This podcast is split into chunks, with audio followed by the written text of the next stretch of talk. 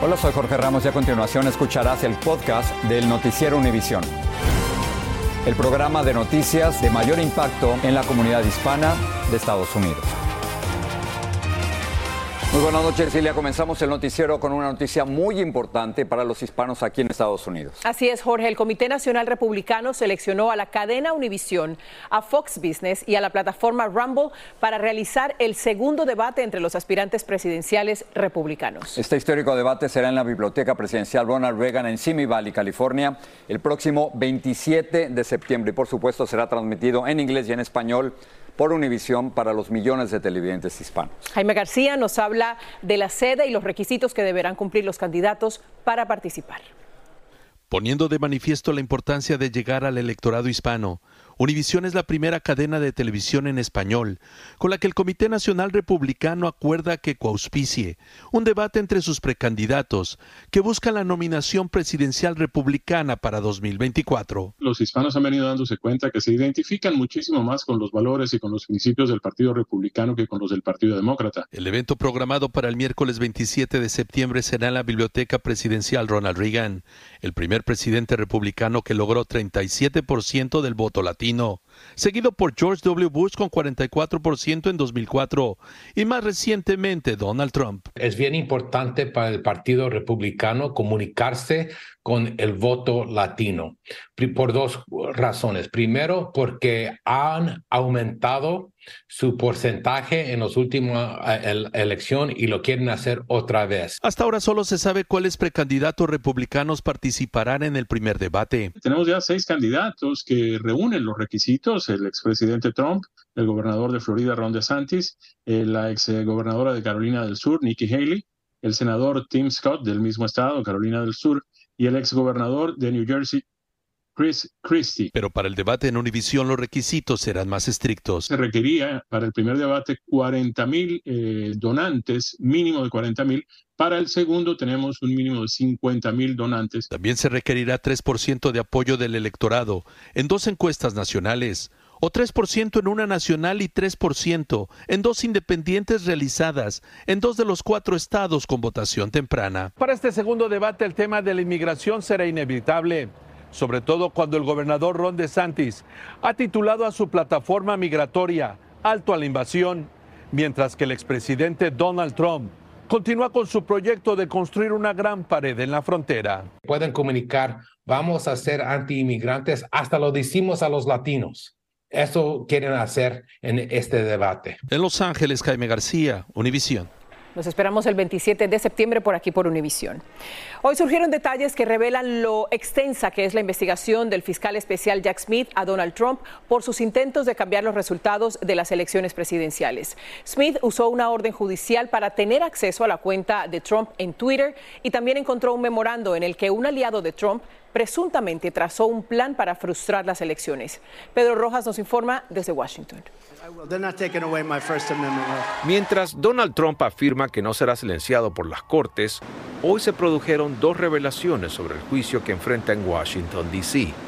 por presuntamente tratar de revertir los resultados de la elección de 2020 y el ataque al Capitolio de 2021.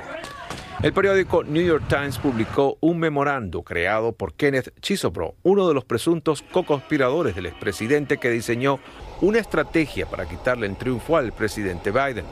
En él escribió, Reconozco que lo que sugiero es una estrategia audaz, controvertida y que hay muchas razones por las que podría no terminar ejecutándose el 6 de enero. Esto es el enlace, es la, la cuerda que los ata y es evidencia clara que había una intención de hacer un daño al sistema electoral. Además, la Corte Capitalina publicó este documento que revela que la plataforma Twitter, que ahora se llama X, incumplió una orden judicial y recibió una multa de 350 mil dólares por no entregar a tiempo información de la cuenta del expresidente Trump a la oficina del fiscal especial Jack Smith. Trump reaccionó de inmediato al anuncio en su red social. Mi oponente político se está volviendo loco tratando de infringir en mi campaña para presidente.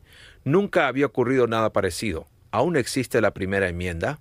Todas estas revelaciones denotan la amplitud del trabajo que ha encabezado el fiscal especial Jack Smith y el impacto que podrían tener aquí cuando se inicie el juicio al expresidente Trump.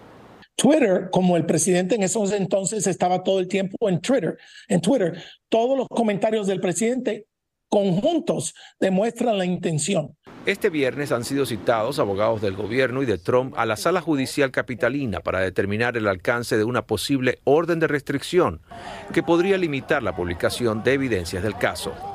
En Washington, Pedro Rojas, Univisión. Los votantes de Ohio rechazaron abrumadoramente, una propuesta republicana. El objetivo de la propuesta era limitar el acceso a un aborto en ese estado. En noviembre, los electores de Ohio podrán votar sobre una enmienda que busca garantizar la libre elección. La senadora Dianne Feinstein se recupera hoy en su casa como medida de precaución después de que ayer fuera hospitalizada brevemente tras una pequeña caída. Feinstein, de 90 años, es el miembro del Senado de más edad y ha enfrentado pedidos de que renuncie después de una larga ausencia a principios de este año debido a una afección viral. En Nueva York, autoridades y activistas recibieron a decenas de migrantes que en las últimas horas llegaron en autobuses enviados por el gobernador de Texas, Greg Abbott. El alcalde Eric Adams dijo que la atención a miles de migrantes le costaría a la ciudad más de 12 mil millones de dólares este año. Y por eso reiteró su solicitud de ayuda urgente al gobierno federal, como nos informa Blanca Rosa Vilches. Siguen llegando, continuarán haciéndolo y cada vez son más. Esta madrugada llegaron más autobuses procedentes de Texas y como lo hacen desde hace un año, todos con la misma ilusión. Ser pues un futuro también en Guatemala, pero sí para que mis hijos estudien y tengan un mejor futuro que pero los costos para albergarlos son tan altos que el alcalde de Nueva York dice verse forzado a declarar el estado de emergencia y pidió ayuda federal para alojar y cuidar a los recién llegados. Estamos frente a un estado de emergencia sin precedentes. 100.000 han llegado en un año. Equivale a la población de Albany, la capital del estado de Nueva York.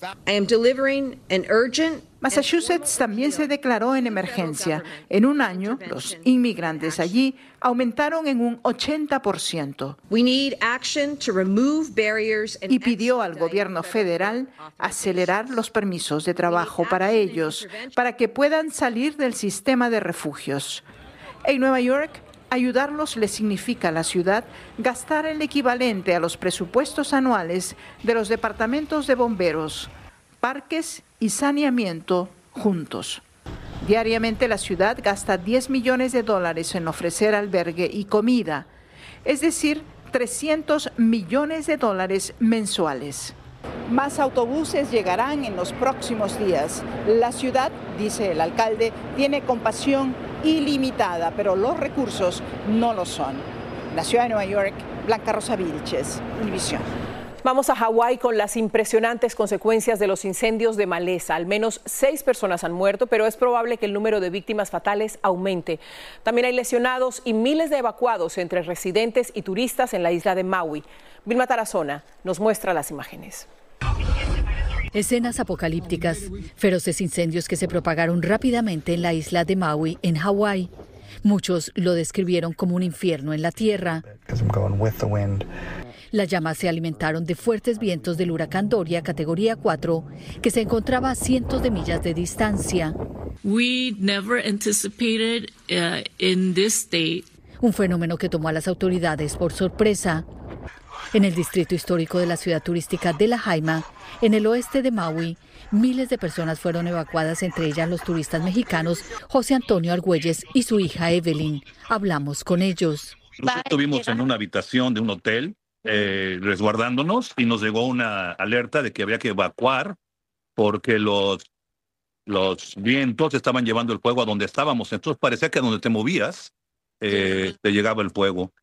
Cuentan que los incendios devoraron rápidamente lo que encontraron a su paso.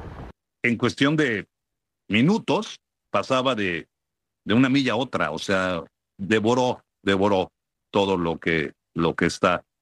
La jaina ya no existe.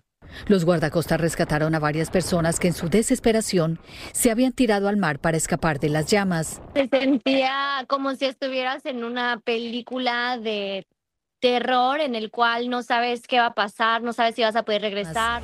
Varias personas fallecieron. Los hospitales del área están desbordados atendiendo heridos con quemaduras. Es horrible haber visto y haber estado en lugares completamente destrozados, completamente destrozados. Es, es, es, es apocalíptico, yo, es, de veras es apocalíptico. Y la verdad, digo, no se lo deseo a nadie. Sentíamos como que estábamos en una película de, terror, los rescates continúan a esta hora y hay al menos 4.000 personas que deben ser evacuadas de las zonas afectadas por los incendios, al igual que 2.000 que permanecen varados en el aeropuerto de Maui. Jorge, regreso contigo. Gracias. La policía de Houston, Texas, dijo que un bebé de tres meses murió después de que la madre lo dejó en un auto caliente mientras acudía con su hijo de cuatro años a un centro de salud mental. Cuando la madre regresó al auto, encontró al bebé y lo llevó a un hospital del área donde murió. No está claro si la policía va a presentar cargos. Gracias por seguir con nosotros en el podcast del Noticiero Univisión. La policía de Nueva York investiga un ataque contra dos mujeres asiáticas en un tren del metro que quedó captado en cámara. Una joven las insultó racialmente y las agredió a nivel físico. Los ataques contra asiáticos están al alza e investigan si este en particular es un crimen de odio. Si los gastos en sus tarjetas de crédito se le salen de las manos, usted no es el único. Por primera vez en la historia, las deudas de los estadounidenses en sus tarjetas superan un millón de millones de dólares. Cada vez más entran en el círculo de endeudamiento del que puede ser muy difícil salir. Luis Mejid nos dice cuáles son sus opciones. Comprar con tarjeta es fácil. Pagar la deuda es algo más complicado. Si pago el mínimo, eh, básicamente estoy cubriendo los intereses y solo un poquito del capital. Abraham González ya aprendió esa dura lección. Entre tu esposa y tú, la deuda sería de unos 30 mil. 30 mil aproximadamente. Ahora está buscando asesoramiento para reducir una deuda que lo tiene con el agua al cuello. Millones están pasando por lo mismo. En los últimos meses, los intereses han subido y pagar las deudas es hoy más costoso. Pero cuando hace falta llegar a fin de mes, la tentación de usar la tarjeta es difícil de resistir. ¿Qué nos dice esto? Que la gente se gastó todos los ahorros durante la pandemia y que para mantener todo y con los precios tan altos, con todo lo como subió el costo de vida, la gente está viviendo de las tarjetas de crédito. Consejeros financieros recomiendan hacer un presupuesto y pagar la deuda empezando con la tarjeta que tiene más alto interés. Si tú tienes un mejor manejo de las finanzas, saber cuánto tiene para gastar, qué necesita gastar, porque de pronto no necesita gastar todo lo que quiere o manejar su estilo de vida como si lo tuviera todo. ¿Qué es lo que hace la gente para saldar su deuda de tarjetas de créditos? Para muchos la única opción es entrar en más deudas. El número de personas que está sacando préstamos de sus propios planes de retiro está aumentando alarmantemente en los últimos meses. Muchos economistas están preocupados, pero lo que es aún más preocupante es que millones de hispanos no tienen ahorrado un solo centavo para el día en el que se jubilen. No, no tengo. Dinero ahorrado para mi vejez no tengo. No lo tengo. Dora Paredes todavía no ha empezado a ahorrar. Antes tendrá que pagar las deudas de sus tarjetas, que según dice son muchas. Nos forzamos a seguir usando la tarjeta porque nos salva de algún apuro. Un círculo vicioso del que cada día cuesta más salir. En San Francisco, Luis Mejir, Univisión. Los Centros para el Control y la Prevención de las Enfermedades reportan una nueva variante de COVID que ya representa el 17% de nuevos casos en todo el país. El eje 5 causa síntomas similares a sus predecesores y se cree que es ligeramente más resistente a los anticuerpos que muchos de nosotros tenemos. En la ciudad del Doral, en la Florida, un buzo privado encontró 30 vehículos sumergidos en un lago y avisó a las autoridades que comenzaron a extraerlos. Se cree que la mayoría de estos carros pueden estar relacionados con robos y fraudes a seguros. El hallazgo también ayudaría a los investigadores a resolver casos de personas desaparecidas. En México, cinco estados con gobiernos liderados por la oposición anunciaron que no van a distribuir los libros de texto gratuitos editados por el gobierno del presidente Andrés Manuel López Obrador. Estos gobernadores dijeron que esperarán a que se resuelva un amparo interpuesto por la Unión de Padres de Familia, argumentando que el gobierno ni siquiera ha dado a conocer los planes de estudio. Pero como nos dice Jessica Cermeño, el tema de los libros se ha politizado ni siquiera han leído los libros y ya los están condenando.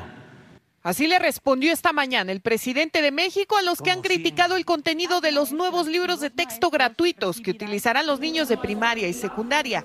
porque la polémica por sus contenidos ha sido tanta que ya se inició una conferencia vespertina para contrarrestar las críticas. Promover los valores de solidaridad, de honestidad, de respeto. Aunque no han dado a conocer los planes de estudio. Los errores que alcanzo a distinguir que ponen en las redes sociales, las, las áreas de oportunidad que tenemos, no suban más de 20 ¿eh? y estoy siendo muy generoso. La controversia es porque en los libros se hacen valoraciones políticas. El actual presidente era el único presidente electo legítimamente, lo cual es una mentira. Ellos tienen valoraciones de que hubo fraudes en ciertos años, fraudes electorales como la victoria presidencial de Felipe Calderón en 2006. También hay ideología en los cuadernos para los profesores. Hay una sola visión de cómo analizar la sociedad. ¿Eres opresor o eres oprimido? En ese lenguaje está. Y hay errores técnicos, como este esquema del sistema solar confuso para los menores, erratas que la oposición se ha encargado de evidenciar hasta en el Congreso. Por ejemplo, los libros de matemáticas que ahorita ya redujeron un montón, ¿qué, qué van a aprender los niños? O sea, hacer palitos y bolitas como en el kinder. Pues el libro de esta ciencia desapareció y el tema se incluyó en varios volúmenes. Si sumamos todas las partes que tienen matemáticas, en el caso de primero, tenemos 210. La Secretaría de Educación Pública informó que los libros serán distribuidos al inicio del próximo ciclo escolar, el 28 de agosto. Aunque existe un amparo promovido por un grupo de padres de familia para frenar su distribución. Primero hay que conocerlos y leerlos, porque la mayoría de la sociedad no los ha conocido. En México, Jessica Cermeño, Univisión. Seguimos en México. El presidente Andrés Manuel López Obrador insinuó que él es quien sufre violencia política de género por los ataques que recibe de la oposición y del Tribunal Electoral del Poder Judicial, que sugirió sancionarlo por la agresiva manera en la que se refiere a una senadora. Entre otras cosas, ha dicho que solo vale por ser una mujer nacida en un pueblo de Hidalgo o que es una farsa que ella como mujer haya logrado superarse mediante un oficio honesto. Esto dijo. Y también una pregunta, todo lo que me dicen a mí, ¿no hay violación de género? ¿O el género es nada más eh, femenino? López Obrador niega que sea un insulto decir que a la senadora del Partido Acción Nacional, Xochil Gálvez, la impuso un grupo de hombres. La oposición mexicana contará con siete aspirantes a la presidencia que reunieron los requisitos para calificar. Ahí pueden ver los siete nombres. La senadora del PAN, Xochil Gálvez, consiguió la mayor cantidad de firmas para el Frente Amplio por México, seguida por la senadora del PRI, Beatriz Paredes Rangel. Y el tercer puesto fue para el presidente de la Cámara de Diputados, Santiago Krill. Hoy fue liberada la enfermera estadounidense Alex Dorsenville y su hija secuestradas en Haití el 28 de julio, el mismo día en que Estados Unidos pidió que su personal, que no era de emergencia, saliera de ese país. La organización de ayuda Elroy Haití, fundada por el esposo de Dorsenville, anunció la liberación y se desconoce si hubo un pago de rescate. El agente de policía Ismael Pérez siguió un auto que se pasó una luz roja hasta un hospital de Nuevo México. Vio que era una mujer que había dado a luz en el auto, pero el bebé no respiraba. Entonces le prestó asistencia hasta que por fin lloró. Pérez dijo que eso lo había aprendido de los doctores cuando nacieron sus tres hijas. Wow, qué historia tan increíble. Otra cosa, llegó a su fin por fin, por fin. Esta intensa fiebre del Mega Millions después de 31 sorteos, Silvia, consecutivos sin ganador. Ya lo hay, aunque no sabemos cuál es su nombre. Bueno, pues un solo boleto coincidió con los números ganadores de la bolsa de 1.558 millones de dólares. Lourdes del Río nos dice dónde se vendió el premio. Este fue el sorteo que reveló los números ganadores. Y este es el lugar donde algún afortunado compró el premio, un supermercado Publix en Neptune Beach, Florida. Lynette Rivers se despertó con las llamadas de amigos preguntándole si ella había sido la ganadora. Y yo les dije, estás bromeando, yo no jugué en Publix. Me hubiera encantado haber sido yo, pero igual me parece súper que haya tocado tan cerca de casa. Ojalá vuelva a pasar. Antes de que alguien ganara el gordo, se habían celebrado 31 sorteos consecutivos. Eso permitió que el premio creciera de forma constante hasta convertirse en el tercero más grande en la historia de Estados Unidos. Y eso no fue todo. En esta pequeña tienda de Hollywood, también en la Florida, se vendió un boleto ganador de 2 millones de dólares de alguien que acertó cinco números más el Mega Player, lo que hizo que su premio se duplicara. Andrés Rúa siempre compra en la tienda que vendió ese premio y recibió la noticia con alegría. Estoy agradecido de que haya sido en este sector porque hay mucha gente que necesita el dinero Pero usted no conoce al ganador. No lo conozco, sí. Maybe de pronto, porque aquí venimos todos y siempre comentamos algo, pero no sé. No sé, no sé. Ojalá. Felipe Salcedo también es cliente regular. Yo siempre anoto aquí porque esta tienda es de buena, siempre da premio.